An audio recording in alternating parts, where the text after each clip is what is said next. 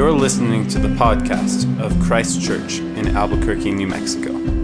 We hope these sermons help you to know God through Christ by deepening your belief in the gospel.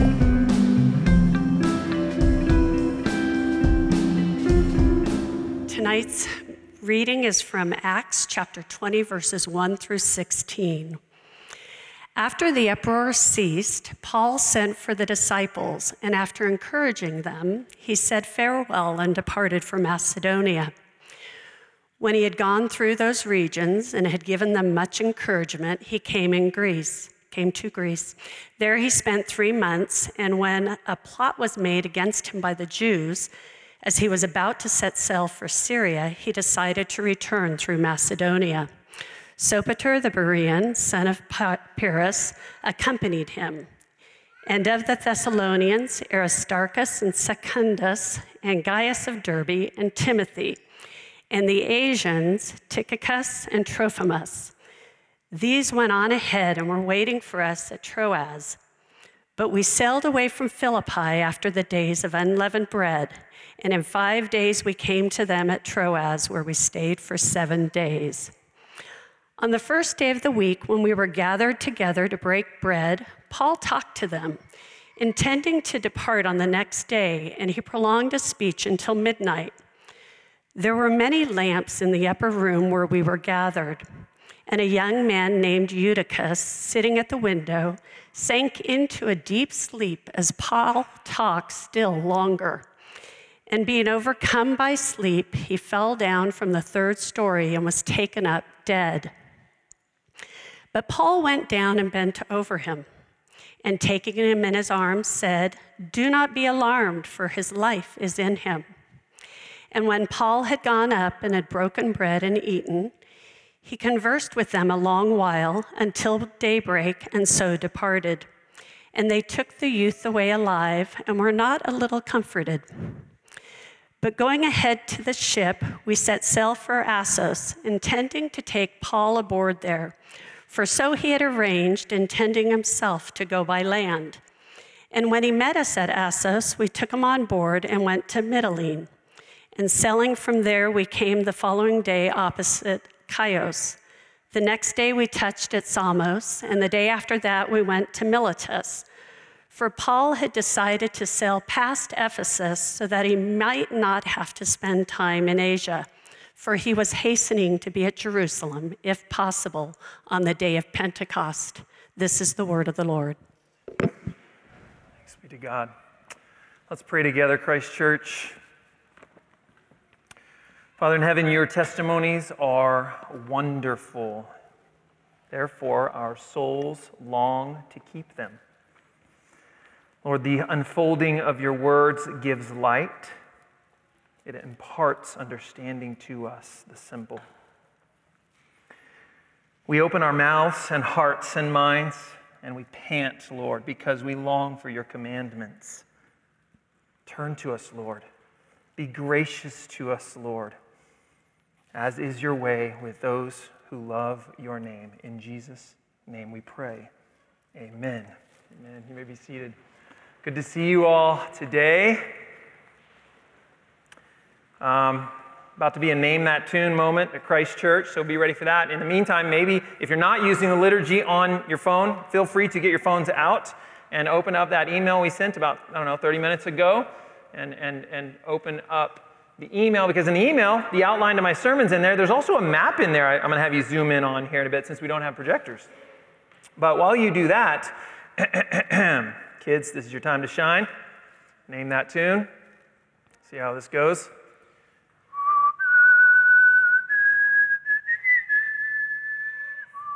Didn't, I kind of messed it up, but yeah, we got a hand right here. Yes. No, wow, that was bad for me. That was my bad, not yours.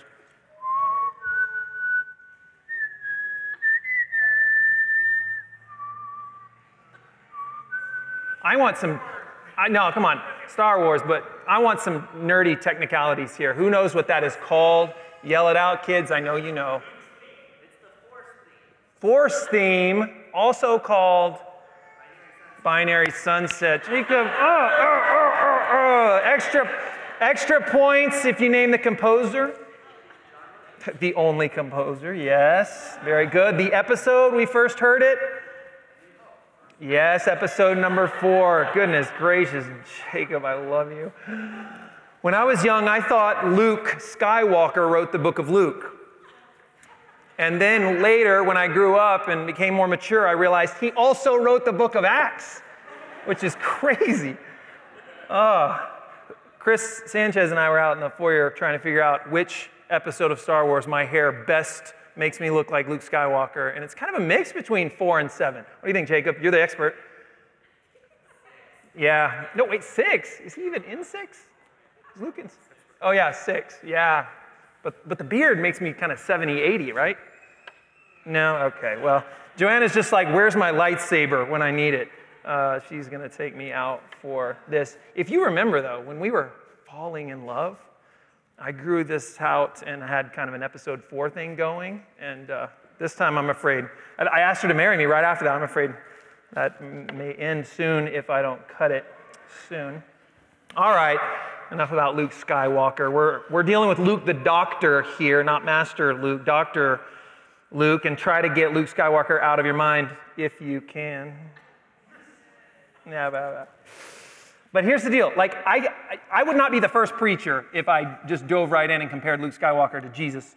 Um, but I'll resist the temptation here um, because I think what we're going to see in the text here is that Luke, Dr. Luke, is actually drawing some really special, and I think it's a spillover from last week when Kyle was preaching for us, these parallels between Jesus' ministry, Peter's ministry, and Paul's ministry. I'm just going to rattle a few of them off right now to, to get our bearings um, 10,000 foot view. And it's all from Dr. Luke. Luke chapter 4, Jesus is preaching. The Old Testament is fulfilled in Jesus himself. Then Acts 2, Peter does it. Acts 13, Paul does it. Luke 4, we see Jesus casting out unclean spirits. Acts 5, we see Peter do it. Acts 16, we see Paul do it. There's the healing of the lame in Luke 6 by Jesus. Then in Acts 3 by Peter. Then in Acts 14 by Paul. Then we see a healing by touch or shadow or cloth, right? Creepy stuff going on. Luke 8, Jesus does it. Acts 5 happens Peter. Acts 19 happens through Paul. And then today we'll see the raising of the dead. Luke 7 for Jesus, Acts 9 for Peter, Acts 20 for Paul. What's going on here? Something's going on. And without, without giving away the whole sermon here, you need to know that Luke's not equating Jesus, Peter, and Paul. He's not putting them on the same scale. What he's, I think, doing is actually saying Jesus is doing all of this. He's continuing all of this, as Nathan helped us understand when we first started the book of Acts. These are the acts of Jesus, the acts of the Holy Spirit through the apostles, right? And this is confirming the identity of these apostles. So here we go into Acts chapter 20. I think this is what we're going to see. And you can follow along in the outline in that email if you'd like. No shame in having your phone out. We're going to see in the first section one death ducking departure. We're going to see in the next section, verse 5 and 6, eight diverse and deployable dudes. I can go all night, like Paul does in our text. The next section, we're going to see one drop dead dialogue, and then finally, we'll see one determined dawdle, approved by Marcy Sherman. Here we go. Death ducking departure. Acts 20, verses 1 through 3. After the uproar ceased, Paul sent for the disciples, and after encouraging them, he said farewell and departed for Macedonia. Think Philippi, Philippians, right? Think Thessalonica, Thessalonians. Think Berea, Bereans. That's where he's headed, Macedonia. When he had gone through these regions and had given them much encouragement, that's what he went there for, he came to Greece. Think Corinthians. There he spent three months, and when a plot was made against him by the Jews, as he was about to set sail for Syria, he decided to return through Macedonia. Yeah, a little juke there, a little death ducking departure on our hands here. So, time wise, we are in the 50s AD, okay? Nearing the end of Paul's third missionary journey. We're about 20, 25 years after Jesus died, rose again, commissioned his disciples to go and make disciples and make disciples and make disciples. Peter did his thing for a bit early in Acts, and in Acts 13 or so, Luke turns his attention to Paul. His work among the Gentiles. That's where we're at now. Now, after, uh, after two previous journeys, you should know as you look at the map there, missionary journey two basically reflect the same, almost the same exact journey. I think he cut across the Mediterranean to get home that time, but basically the same churches. His first journey was a lot shorter, a little quicker, back down to uh, Antioch, but this time he goes all the way in for the second time on his third journey. And again, Paul may be changing locations once again, but his mission is always the same. He's been to all these places before. If you want to zoom way in, I think I have my map. Oh, I forgot my map, my big one. That's okay, it's upstairs at my desk. If you zoom way in there, maybe look at Asia and then go to the top left corner of Asia. Uh, that, that's about where we're going to end up, right there, Troas. That's where we're going to end up. So that loop he does over into Th- Thrace and Macedonia and then down in, into Corinth, he's going to come back up there. That all happened in our text, like the whole route, and it took months to do it. So um, that's what's going on here, so you can get your bearings a little bit geographically. But whereas the first trip, or sorry, the second trip through this second trip of Paul's, first through this region, was a church planting missionary trip, this one is more of a church encouraging trip. In fact, the word encourage or encouraging shows up several times in our text, verse 1, verse 2, verse 12. It literally means m- much wording, just Paul just much worded everybody. He just, he just went in and gave them much words, lots of words, right? And, and that's his goal. That's his mission, as it were, this time around. This, this, this word carries a sense of, of warm encouragement, but also breaking down sometimes. Not just building up, but breaking down. If you're going to go build a new house, whatever's in the way has got to get broken down, and whatever needs to be built then will be built up. And that's what God, or that's what God does through Paul and his much wording ministry, right? It's no different for us 2,000 years later. Things need to be torn down in our hearts and minds, things need to be built up by words, by these words that we have written down, right? That Paul penned and many other apostles penned. So Paul's not done living yet, not done breathing yet. So, yes, he is ducking death for now, but with the breath that he has left in his lungs, he wants to bring life. He wants to bring much words everywhere he goes. Paul talks and talks and talks about what? The weather? About the latest gladiator games? No, he's talking about Jesus. He's going city to city, talking about Jesus and what he's done and what he's doing, right? He's talking about the life giving gospel of Jesus. His first coming, his life, his death, his resurrection, his transforming power, his current presence with his people not letting anyone go without much words. We saw the Ephesian pagans wanted Paul dead, the Jewish leaders. We're going to see that more and more coming up. They want him dead. Heck, even Jesus, because no one dies without Jesus' say. Even Jesus eventually is going to want Paul to come be with him forever. He's going to want him dead. But for now, for Paul, as he told the Galatians, to live is Christ, to die is gain. If we had time, we'd just preach through every letter that Paul wrote in these days, in and around these days, just to see what this Holy Spirit inspired encouragement looked like. And I would encourage you to do that. As we're getting into these times where he's writing these letters, go read the letters in your own personal devotional times, in your family worship times with your friends. Dig into this much wordiness of Paul. I think it'll bless you. He writes things like to the church in Philippi Joy yourself in the Lord, little church.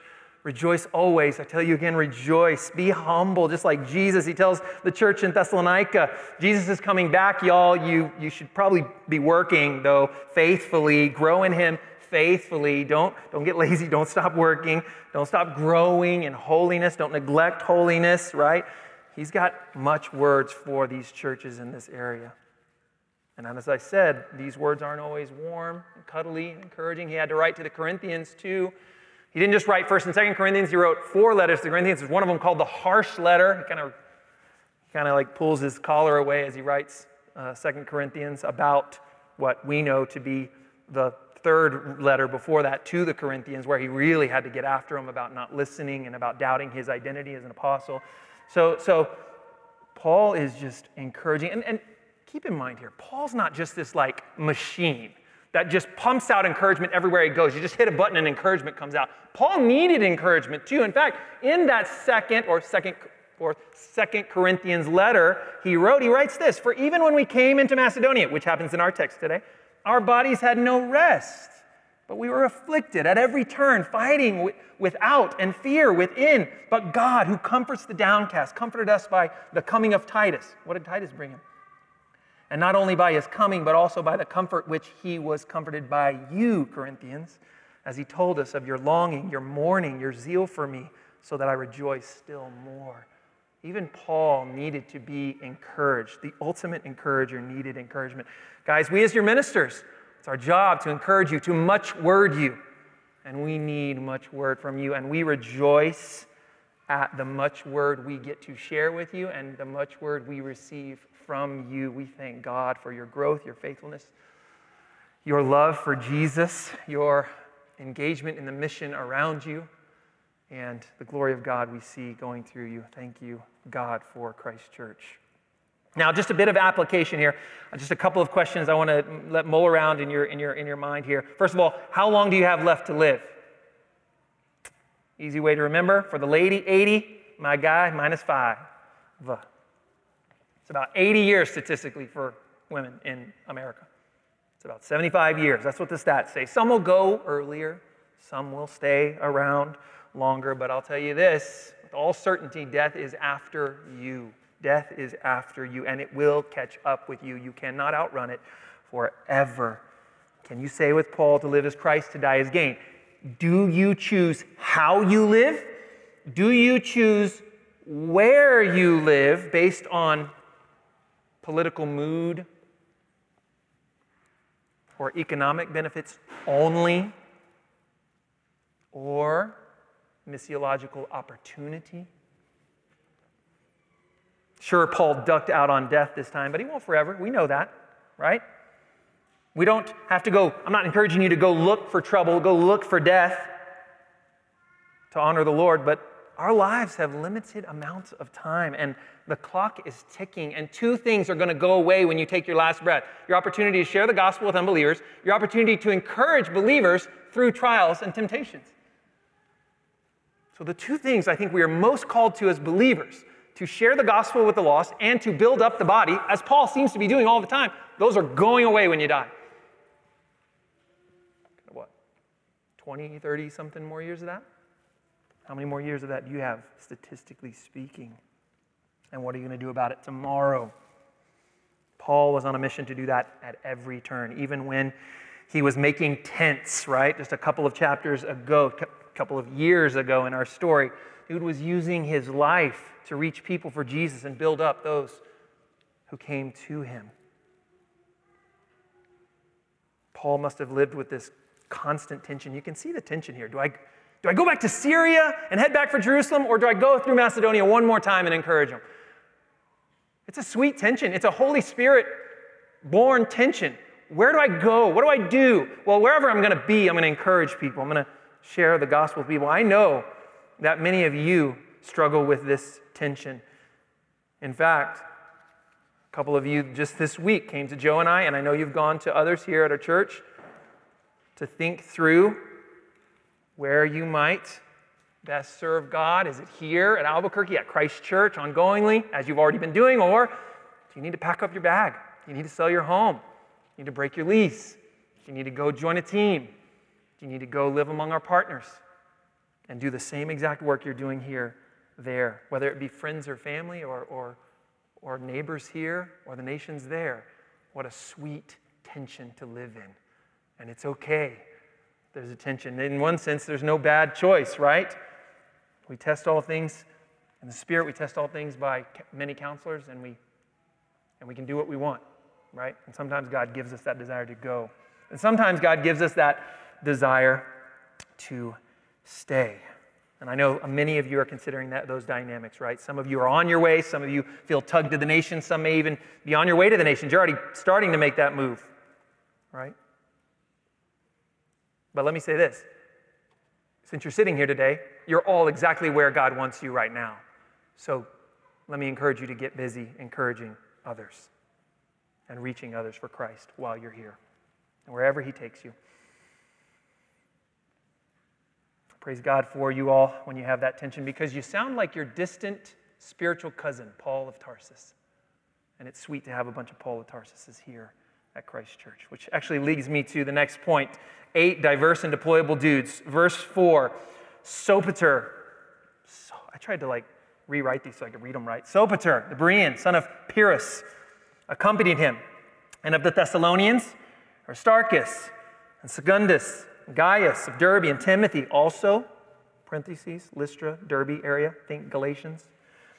And the Asians, think Ephesus, Tychicus and Trophimus, both from Ephesus. These went on ahead and were waiting for us. Uh oh. Luke is part of the us now, so he's in there too. He's the eight, actually, if you're counting with me. Uh, they, met it, they, they waited for us at Troas. But we sailed away from Philippi after the days of unleavened bread, and in five days we came to them in Troas, where we stayed for seven days. So if you'll remember, we talked some about the diversity of dudes back in Acts 13, back in February, when Paul's first missionary journey was just about to launch. And here we are at the end of his third missionary journey.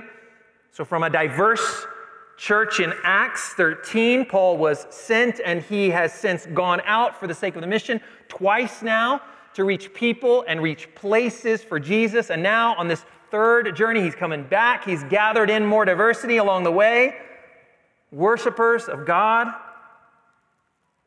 Of course, diversity for diversity's sake is not the goal here, but it is a sweet fragrance of worship to the Lord by way of the mission of Christ to his people. All these names and places can get a little bit confusing, so I'm just going to chop it up a little bit for us. Keep in mind, these dudes are being deployed uh, not just by Paul and, and, and scooped up by Paul, but their churches are telling, go with Paul. So you might help deliver the offering that we've made, the offering that's mentioned later in Acts and in Paul's letters here and there. They're collecting money to help the, the, the folks starving, the church particularly starving in Jerusalem, a famine. What a sweet offering that will be. So, really quick, Gaius and Timothy. Timothy, Timothy first showed up in Acts 16. Remember, Paul's like, dude, half Jew, half Greek, you're coming with me. You love the word, you're well spoken of among the brothers, you're coming with me. He wanted him. A little bit of a costly uh, recruitment for Timothy, poor guy, got circumcised right away. Um, but he scoops up Timothy, he scoops up Gaius.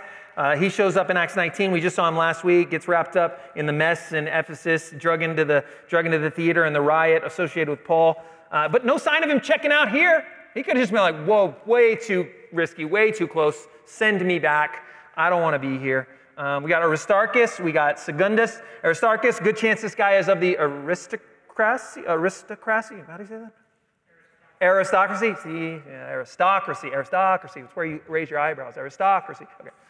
So, likely born noble, noble family, a high class society. Think silver spoons and the like, but no silver spoons when he got drug into the theater either, right? No silver spoons in Acts 27 when, when Paul is arrested and, and now is being sent off to Rome on trial, then, then things keep getting worse and worse. And in Colossians chapter 4, when he's given his final greetings, Aristarchus, my buddy, who's also a prisoner, sends you hello.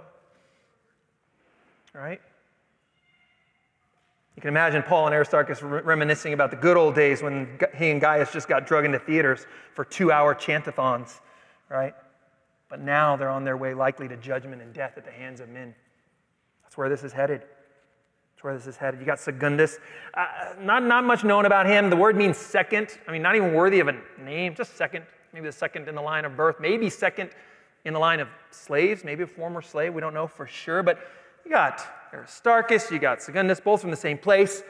Unified, level playing field in the kingdom of Christ and in the mission of Christ. You got Sopater, You've got the, he's a Berean likely gathered up by Paul in Acts 17. Remember, it said many of them were many of them believed, with not a few Greek women and of high standing as well as men.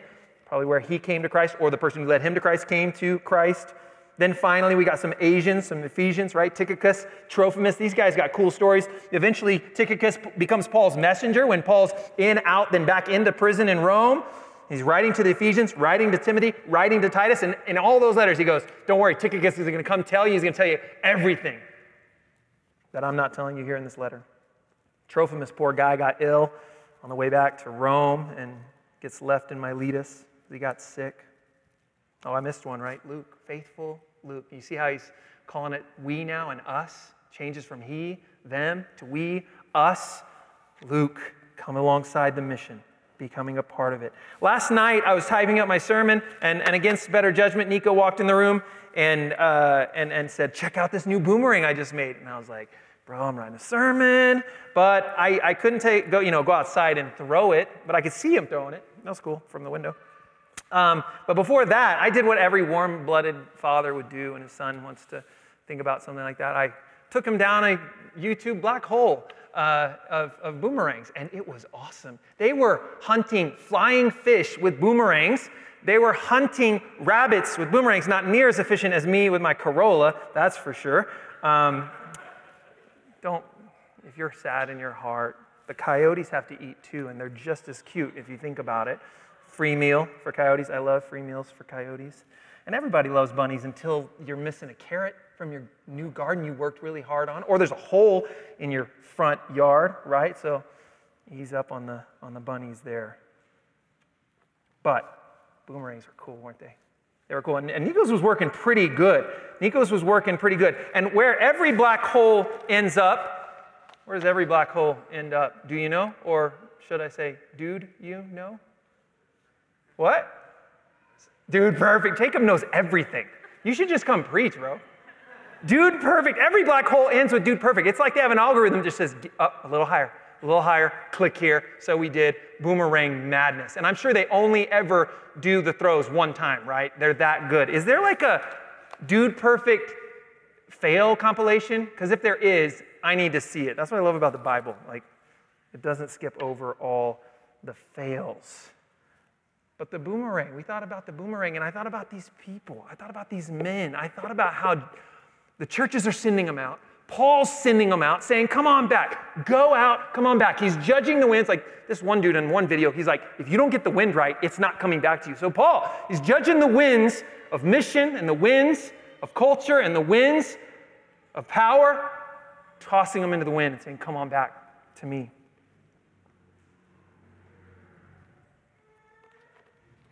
These guys were boomerangs in his hands, or deuterangs, if you will.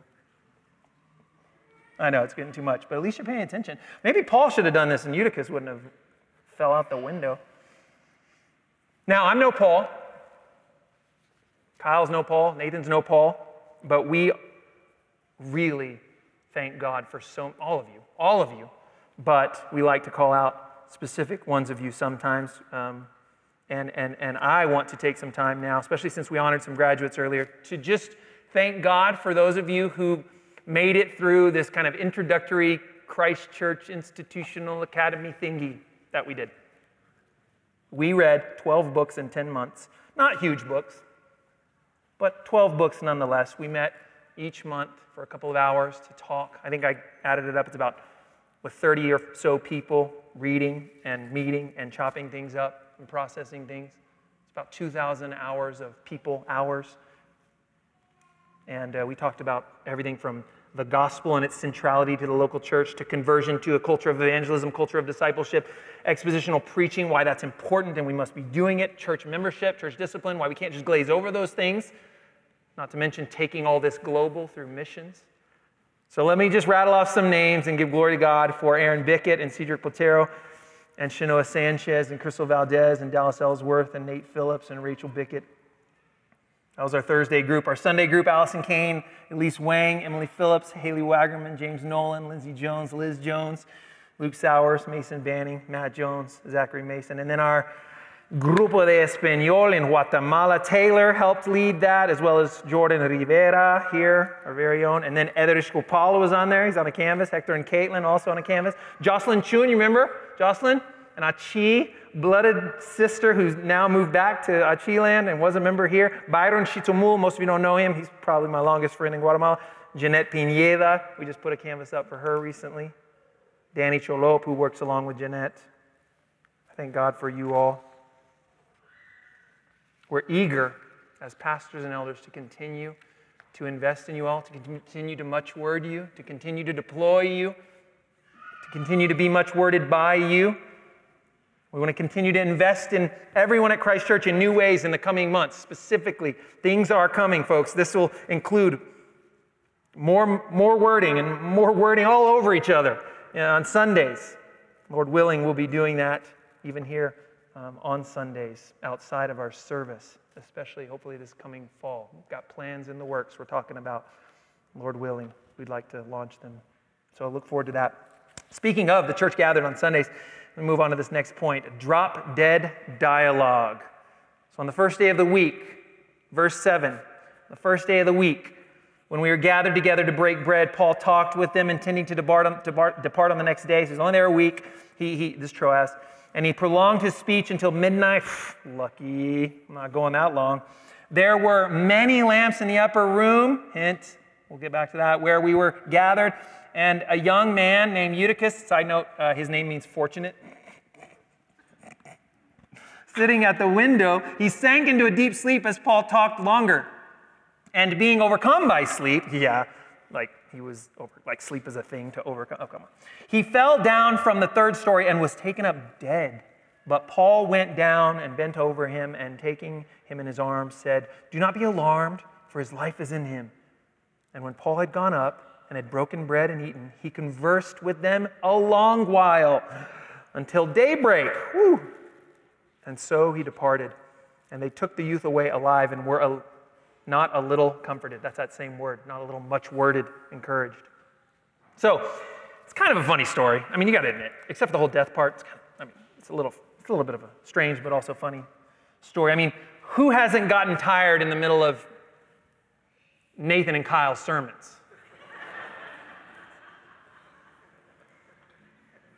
You did some work in the garden earlier today. You played or watched a couple of soccer or baseball games in the sun earlier you had a big lunch, you forgot about the nap that's required after that big lunch, and then you're, you're. Clint just goes on and on. Bam!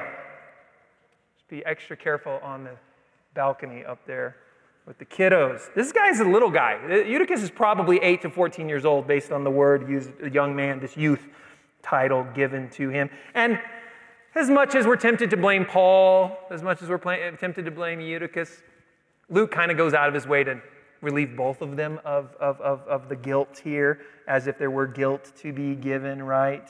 Eutychus, his deep and sleepy death drop, it doesn't seem to be his own fault because Luke makes sure that we know that one, things were going on for a really, really, really long time. It went, I mean, eventually midnight and then daybreak. Goodness gracious. Let's make a deal. Because no excuses, young people. He's like, young people get to sleep in church now? It's awesome. No, if we go till midnight, you can fall asleep. We'll make a deal there, okay? We won't go till midnight.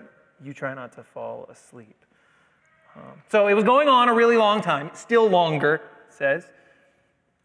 Number two, it was late at night. We already talked about that. Eutychus was a youth, youngish, right? Luke also says there were a lot of lamps in the room. And we know that what do lamps do to a room if there's a lot of them? It makes it really warm and sucks all the oxygen out of the room. So we don't blame Eutychus for what's going on here. We can't really blame Paul either, though maybe a Star Wars reference or two could have helped Eutychus stay involved and engaged. This is probably just him. it's probably not him just straight up preaching from sunset to sunrise. It's, it's, Lots of conversing. The term conversing even shows up at the end of the text. Think of it like Sunday here, maybe twice, maybe your gospel community after, maybe even twice. Then you did your discipleship group, maybe even twice. That's kind of what went on here, I think. Or maybe it's Clarus Conference. If you've been to Desert Springs Church for the Regional Gospel Coalition Conference, maybe it's just like that. That's a long day. And sometimes you even go away at the end of that day and you're like, you just want to talk about it. And you don't talk about it till midnight, right? You get these speakers in from out of town. Well, Paul's in town. Let him speak.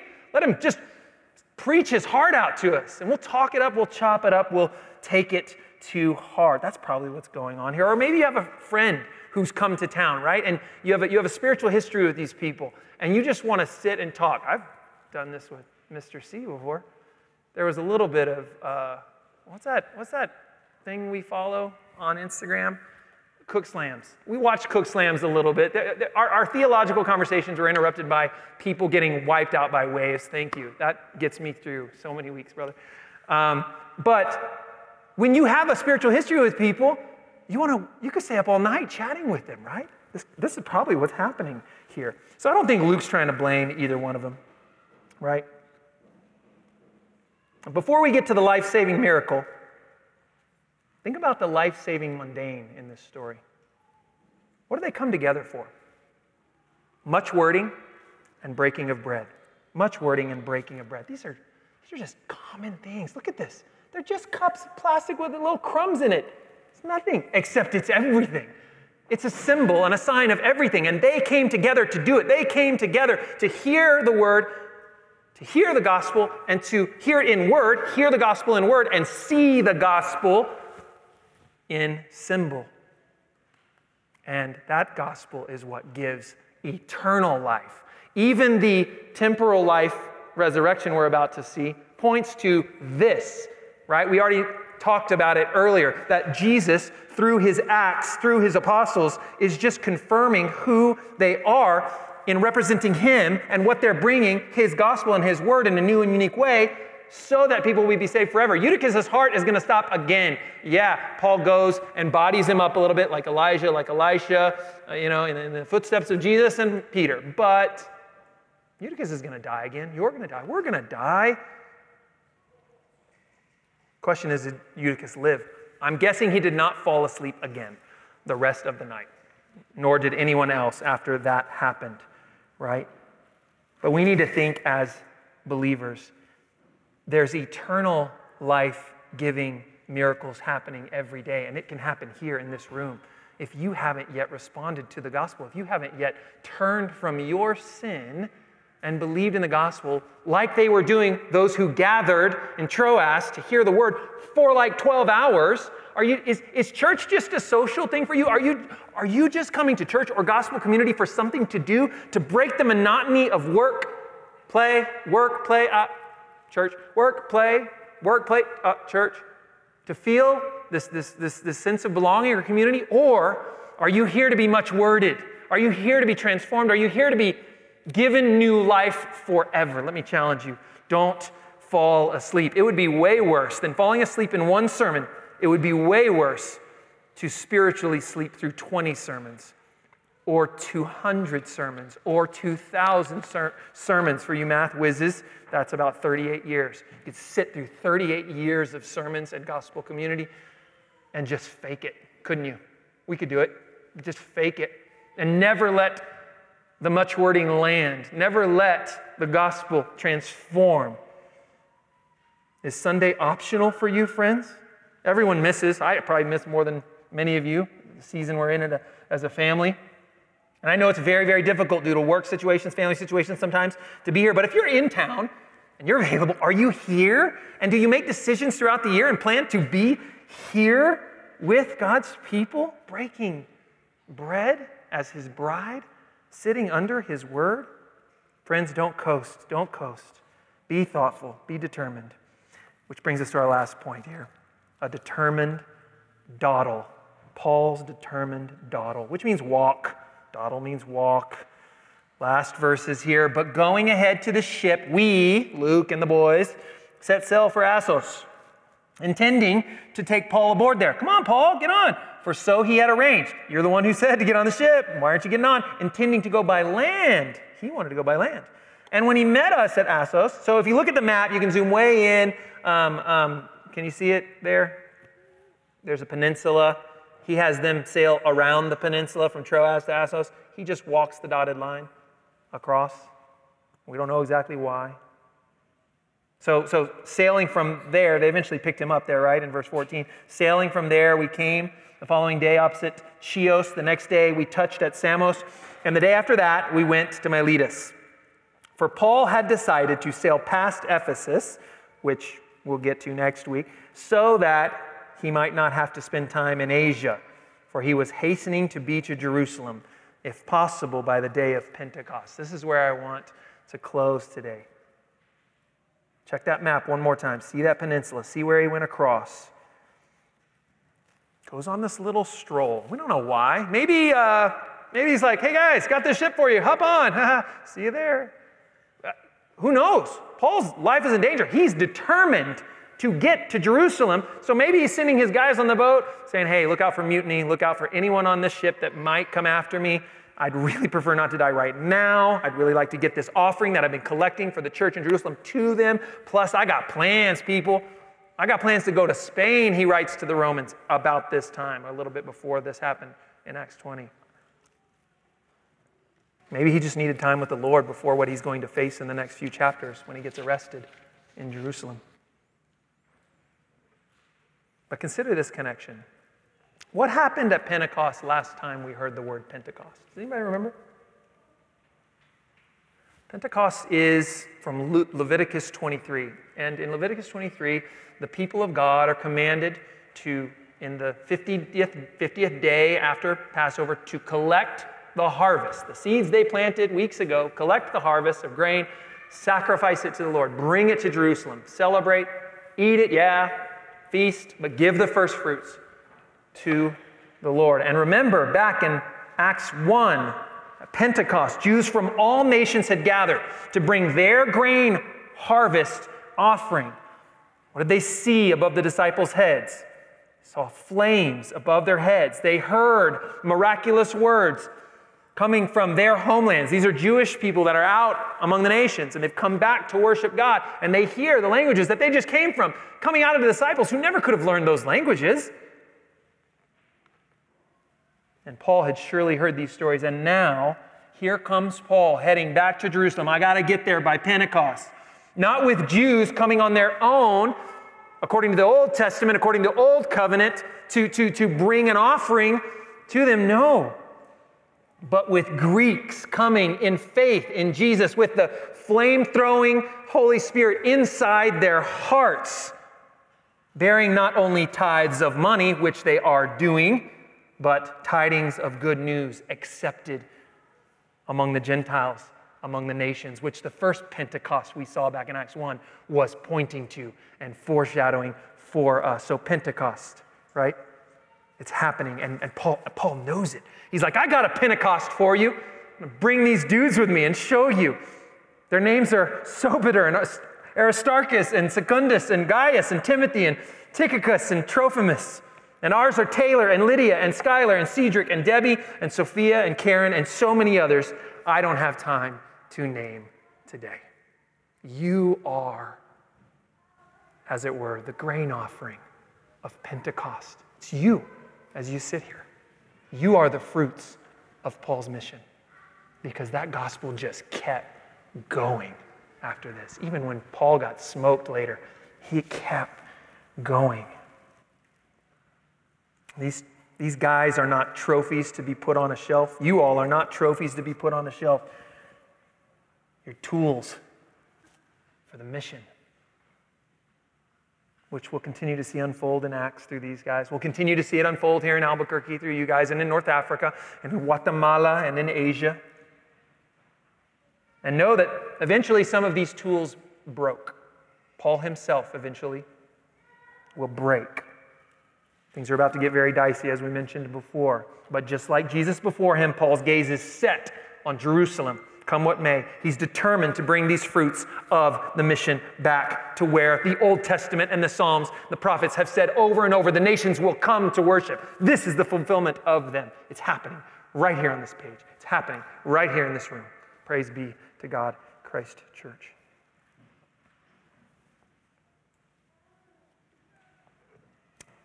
Just like when Jesus was in person, Jesus is now acting in and through Paul, helping him to duck death as needed, to deploy diverse dudes, to defy spiritual death with truth rich dialogue.